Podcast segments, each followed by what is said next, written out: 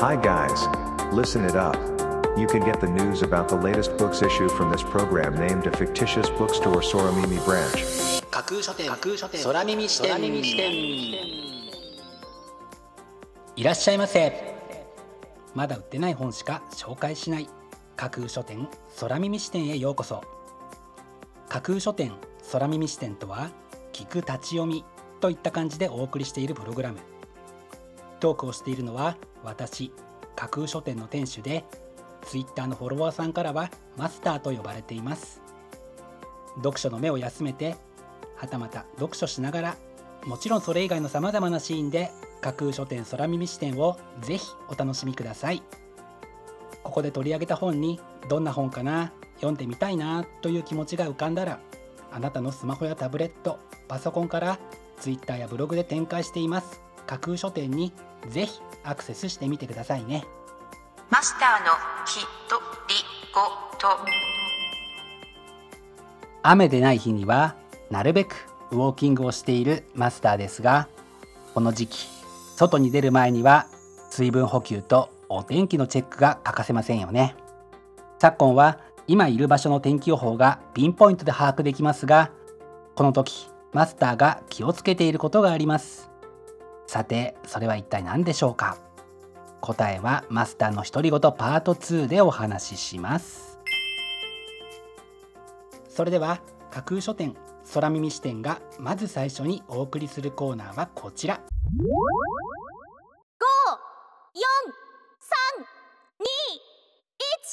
架空書店アクセスランキングワイド版架空書店が毎日発表している前日のアクセスランキング。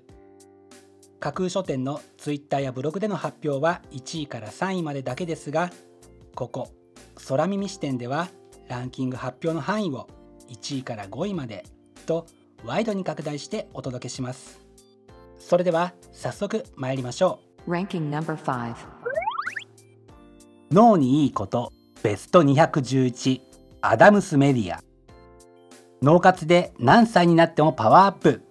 というのが本書の帯に書かれたコピーです。集中力記憶力注意力生産性創造性語彙力などをアップする方法。ストレスを軽減しポジティブ思考を促進する方法。また脳に効果的な食べ物や栄養素を紹介するなどとにかく脳を最高の状態に保つための習慣が詰まった一冊になっています。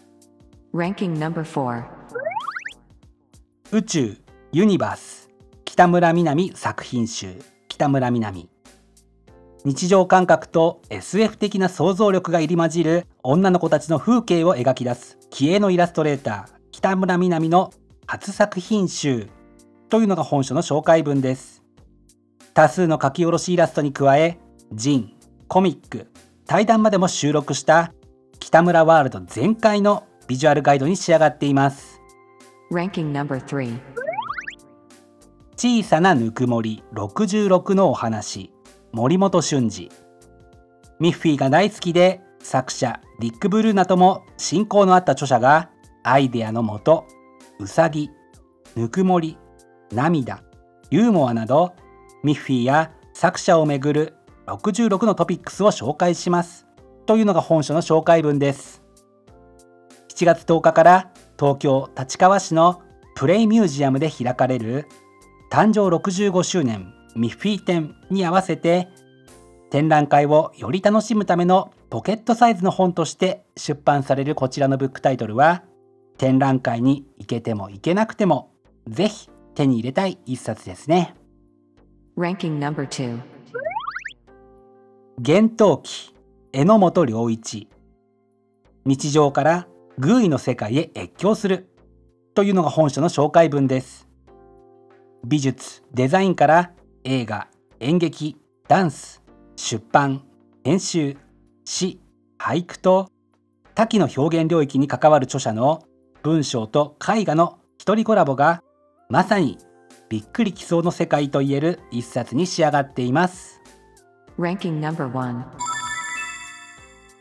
一生使えるポジティブ言い換え言葉。好感度も運気も上がる魔法の言葉選び。上辺のテクニックではない。本当のものの伝え方。というのが本書の帯に書かれたコピーです。少し伝え方を変えるだけで相手に与える印象が大きく変わる。悲しい出来事も捉え方を変えればポジティブに。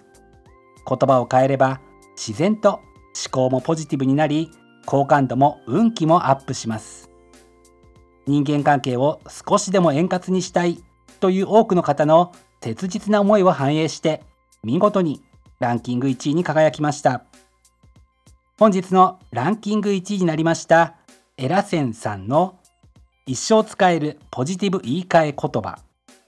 好感度も運気も上がる魔法の言葉選びはワニブックスから7月14日発売です。では本日のランキングをもう一度おさらいしましょう。第5位脳にいいことベスト211第4位宇宙ユニバース北村みなみ作品集。第3位小さなぬくもり66のお話。第2位厳冬期そして第1位は一生使えるポジティブ言い換え言葉。好感度も運気も上がる魔法の言葉選びという結果でした。各ブックタイトルの詳細は架空書店のツイッターやブログでチェックしてくださいね。もうすぐ発売になるというワクワク。発売日当日欲しかった本が手にできるという喜び。ぜひご予約はお早めに。以上。架空書店アクセスランキングワイド版でした。架空書店空耳視点お送りしています。架空書店空耳視点続いてのコーナーは架空書店のマスターが選ぶ今日の一冊。このコーナーではランキングにこそ入らなかった本や架空書店でのご紹介のセレクトから漏れてしまった本発売日より前に発売されてしまって架空書店の掲げるコンセプトまだ売ってない本しか紹介しないに合わず泣く泣くご紹介できなかった本についてお話ししていきます。本日架空書店のマスターが選んだ本はこちら。医者が教えるあなたの健康が決まる小さな習慣。ヘルスリテラシーを高め自分自身の主治医になる。健康と体調を保つためには医学研究に裏付けされた小さな取り組みが私たちの健康を守る。人生100年時代を生き抜く新習慣を紹介。というのが本書の紹介文です。健康とは世界保健機構 WHO が次のように定義しています。健康とは病気ではないとか弱っていないということではなく肉体的にも精神的にもそして社会的にも全てが満たされた状態にあること。今あなたの健康を先ほどの WHO の健康の定義に当てはめてみた時足りてないと感じることは一体何でしょうか？こちらのブックタイトルでは劇的に健康になるというよりは毎日取り組める小さな習慣の積み重ねがより健康に近づくと説きます。それは裏を返せば不健康もいっぺんにではなく少しずつ進行していくのだということを意味しているのかもしれませんね。健康と不健康あなたは日々どちらを積み重ねていきますか？そんな問いを突きつけられたような気がして本日の一冊に選んでみました。本日のマスターが選ぶ一冊でご紹介しました牧田善治さんの医者が教えるあなたの健康が決まる小さな習慣。ヘルスリテラシーを高め自分自身の主治医になる。は角川から明日6月23日発売です。ぜひご一読ください。以上架空書店のマスターが選ぶ今日の一冊でした。架空書店空耳視点。お送りしています。架空書店空耳視点最後を飾るコーナーは空耳視点限定で告知します。明日の架空書店のセレクトテーマ。明日架空書店でご紹介するブックタイトルのセレクトテーマは当事者の言葉。当たり前のことかもしれませんが体験したことはそのご本人にしかわからないですよね。その事態に直面したという貴重な経験やそこから得られた教訓が惜しみなく提供され手に入れられるのが本そして読書のいいところですよね。明日は当事者の言葉というテーマのもとさまざまな時代に直面した方々の言葉や専門家大家と呼ばれる方々の言葉を集めた当事者ならではの言葉そんなブックタイトルをセレクトしてご紹介する予定です。魅力的なブックタイトル素敵な書影は架空書店のツイッターやブログでご紹介しますのでぜひそちらでチェックしてみてくださいね。明日も皆様の架空書店のご来店を心からお待ちしています。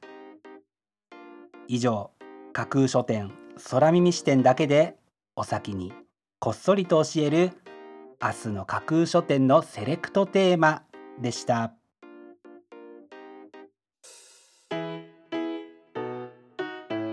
空書店空耳視点。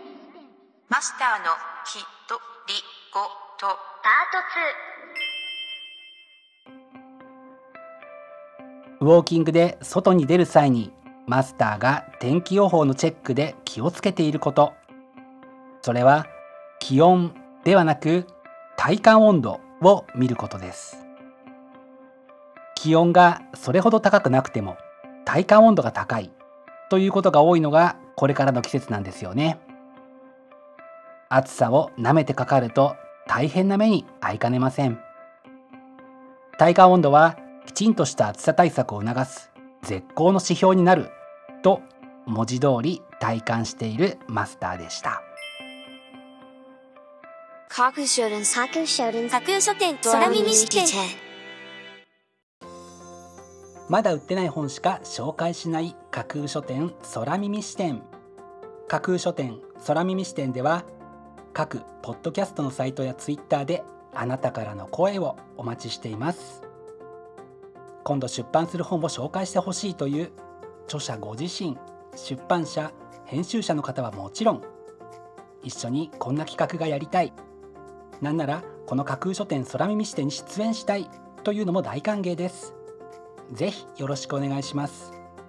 架空書店空耳視点最後まで聞いていただいてありがとうございます。楽しい読書の時間をお過ごしください。本日はここまでです。またお耳にかかります。ごきげんよう。